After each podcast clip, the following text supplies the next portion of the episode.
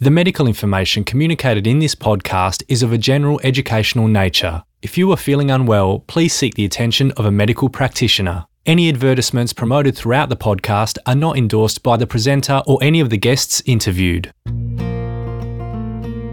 Hi there, welcome to MediTalk, a medical podcast talking all things medical in a way that you can understand. You're with Danae. Around one in four men over the age of 30 have obstructive sleep apnea. Obstructive sleep apnea involves repeated episodes of airway obstruction during sleep, which happens when your upper airway collapses. Do you snore, suffer daytime sleepiness, wake up gasping for air? Well, mandibular advancement splints may be prescribed by a sleep physician as treatment for OSA. Today we're going to speak with Associate Professor Christopher Pantin, who is a dentist who is specialised in sleep dentistry, who will let us know all about them. Today we're with Christopher Pantin. Christopher Pantin.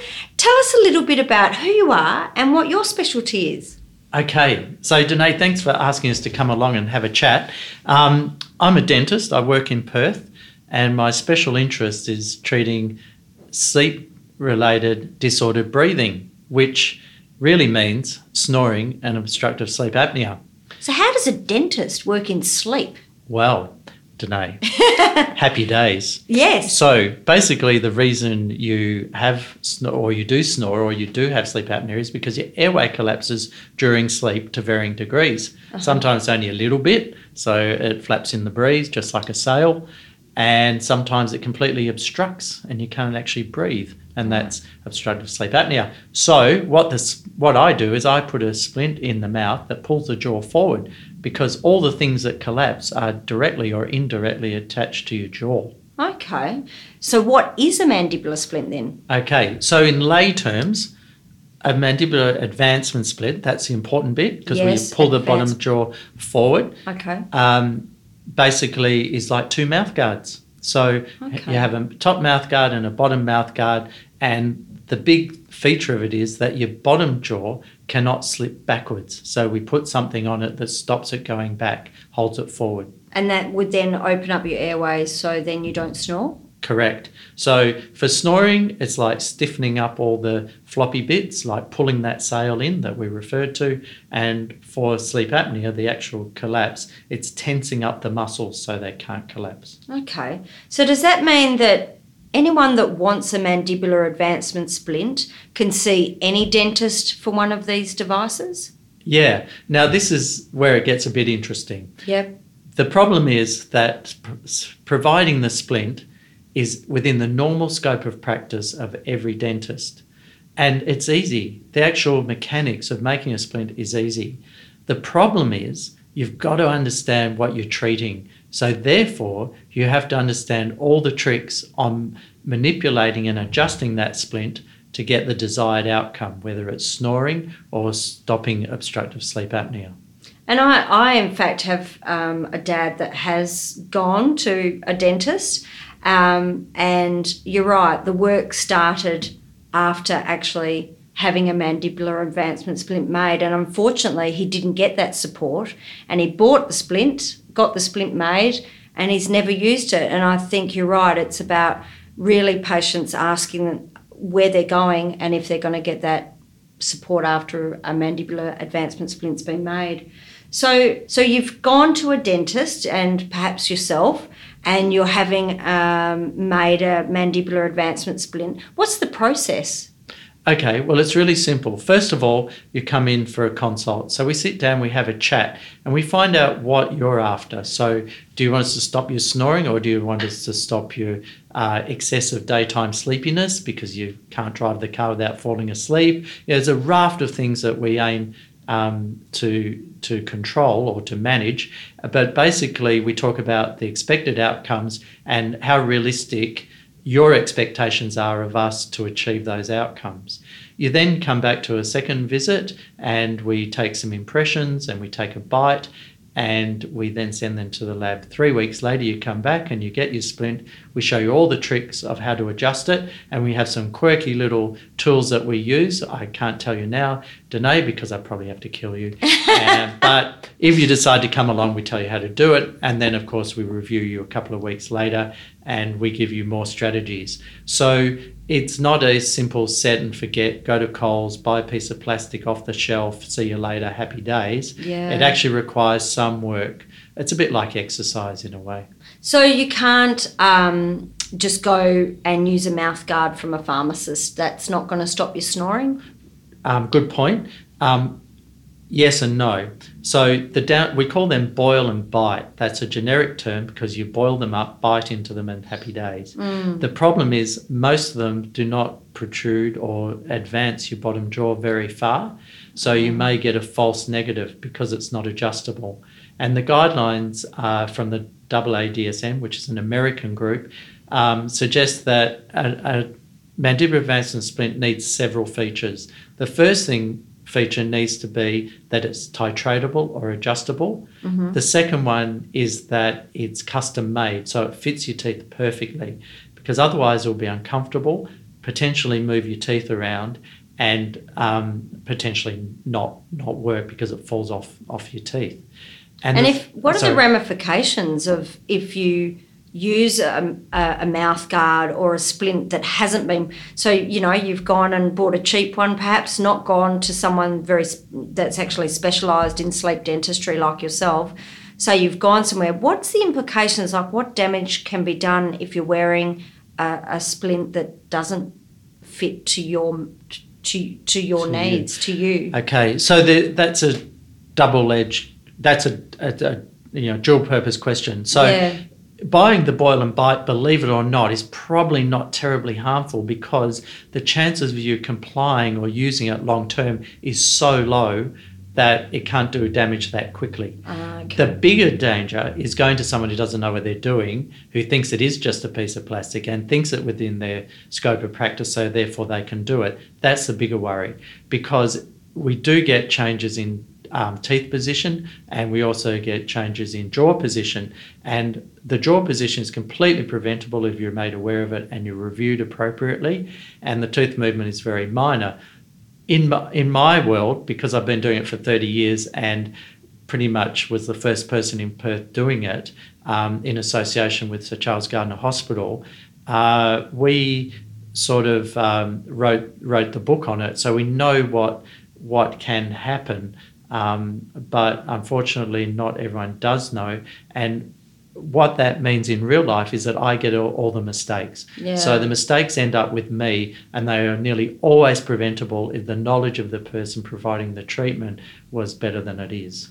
What about when a patient has gone and gone and got a mandibular, cheap mandibular splint, or they've worn a mouth guard, gone into the pharmacist, they've said, you know, use this mouth guard, that's going to stop you snoring, and they've persisted with that, but then they've started getting jaw pain, or they've gone back to their GP and then been referred to someone like yourself, someone who's actually very specialised in sleep dentistry. What is what are some of the things you've seen in these sort of cases? So we go back to um, what I told you about the boil and bites or the ones from the pharmacy. They're just not tolerated, so they can't stay in there long enough to do damage. But what's interesting is that you've got as much chance of getting jaw repositioning and tooth movement with a custom made, perfectly, um, you know, perfectly made appliance as you do with one from the chemist. So the chemist is not really putting you at any more risk than any other splint. And so what we do find, as I mentioned before, we do get tooth movement long term and we can get jaw repositioning, but we can prevent jaw repositioning. So a really good study's come out recently that if we look at um, custom-made mandibular advancement splints, they generically fall into two categories. One of them pulls the jaw forward, and one of them pushes the jaw forward.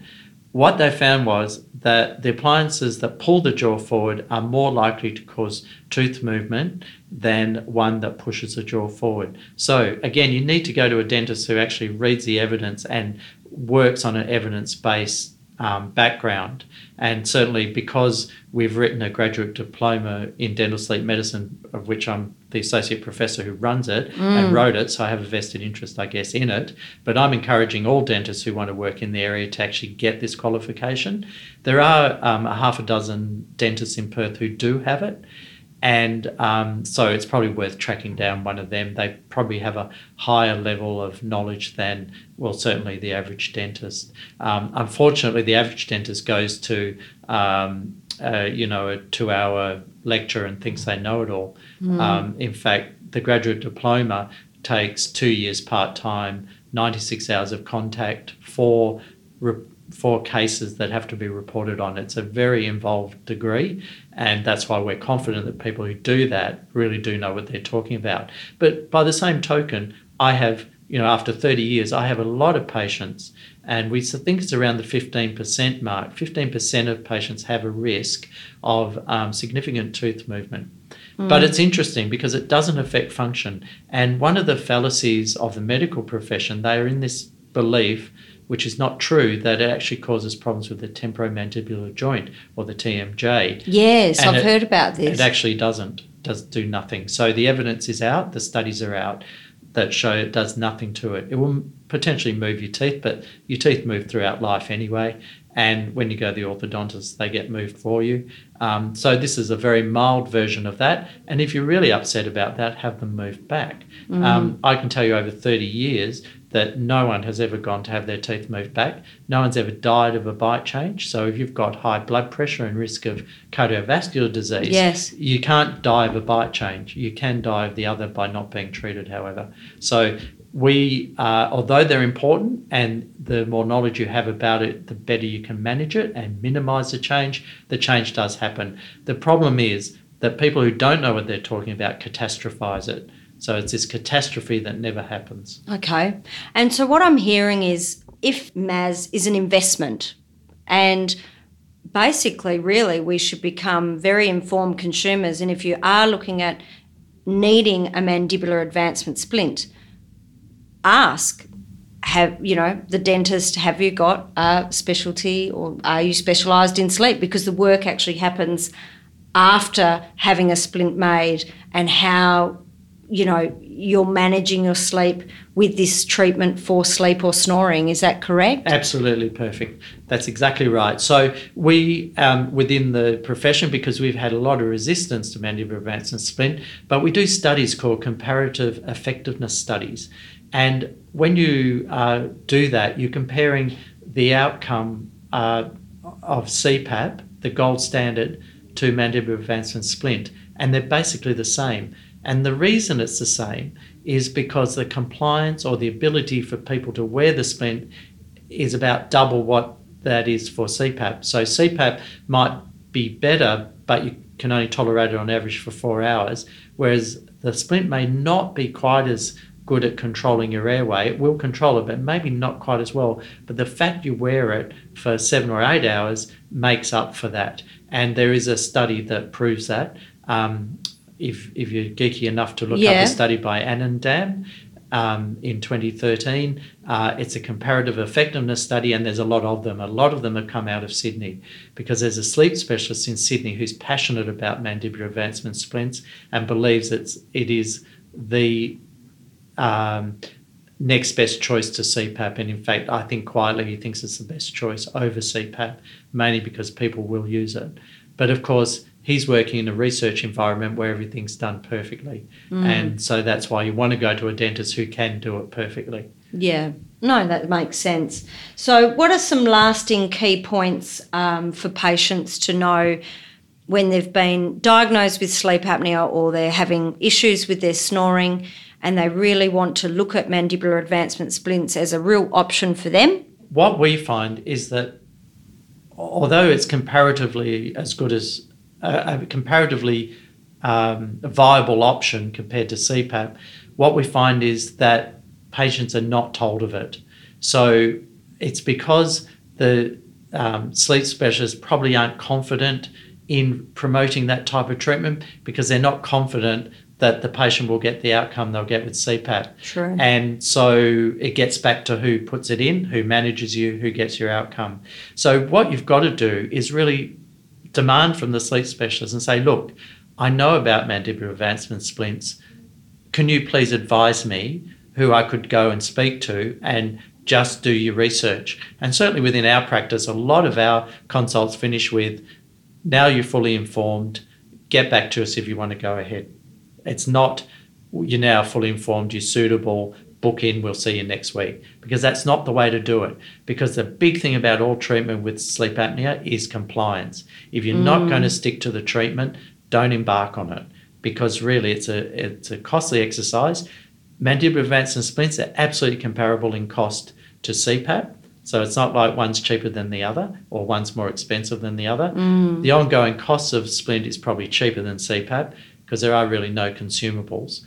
Um, mm. You just need reviewed maybe once a year, um, etc. So you've you've got a demand um, to be presented the option at least, yeah. and and know that I think um, when you've decided that you want to have some form of treatment and a mandibular splint a, a, a, mandibular advancement splint that you're going to get that ongoing support if you need it by someone who's specialised. I think. Yeah. Have is there a good website? Um, perhaps have you got some really good resources on your website? If you're starting the research journey, I think Google's fabulous, but I think where sometimes we get we all get stuck with Google is that you can end up in places where you're not really getting credible information, sure. and that's why I've sort of embarked on this podcast. But can you suggest some really good credible resources for sure. people? So um, I have a really I'm always very cognizant of being um, of having a vested interest and giving advice, but I, I'm quite happy to say, you know, I, I, the disclosure is it's my my website. I'm going to recommend you to go to. Yeah. Um, it's called Absolute Sleep, not okay. Absolute Snore No More. We have one there as well, but Absolute Sleep. Now on Absolute Sleep, there um, is a whole lot of information, and there's about eight videos covering different questions of cost, comfort, etc. Um, females, everything. They're a bit funny. Well, I hope they're a bit amusing. Um, but, um, you know, the information's good. Yeah. And then it gives you good sites to go to as well. Um, so there aren't a lot of sites, to be honest, but we think ours is a very honest and upfront site. And I think and it's about get, getting, you know, people are going to do their research on the web.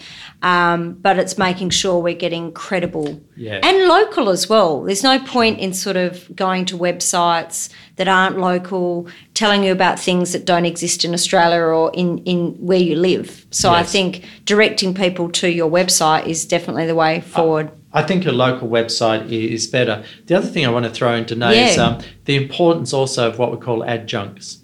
Um, now, within um, our field, we, we have the splint as our primary treatment, but we often, uh, these are the bits I'll have to kill you if you repeat yeah. because this is the secret to it. So, adjuncts are looking at things like sleep position, weight gain, uh, nasal breathing.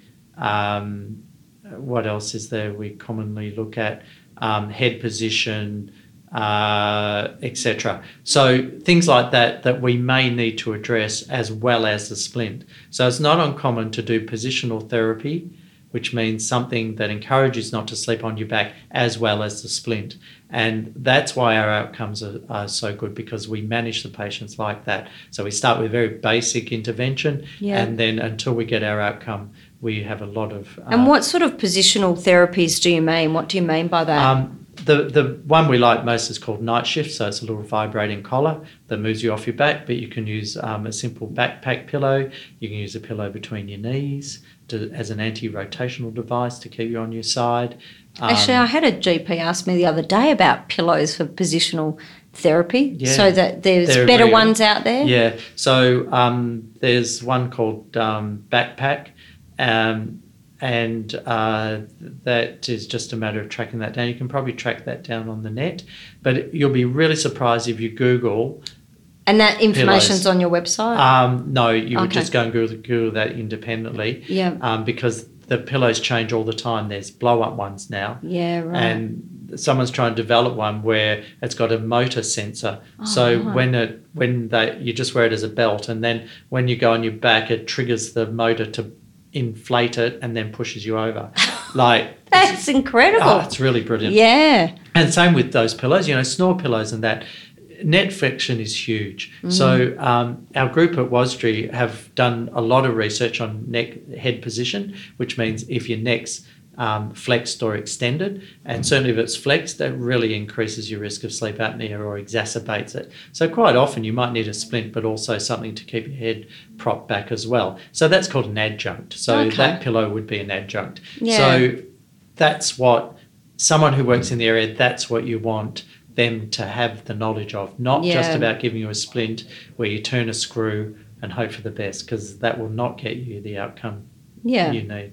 Well, it sounds like going to a sleep, a dentist that specialises in sleep. We, hopefully, we've all learned, I certainly have, a little bit more about mandibular advancement splints. Thanks for joining us today, Associate Professor Christopher Pantin. Thanks for listening, everyone. Please send me an email of any medical topics you would love to learn more about by simply emailing me at danae at meditalk.com.au. Danae, D A N A E, at meditalk.com.au. Stay well and let's talk soon.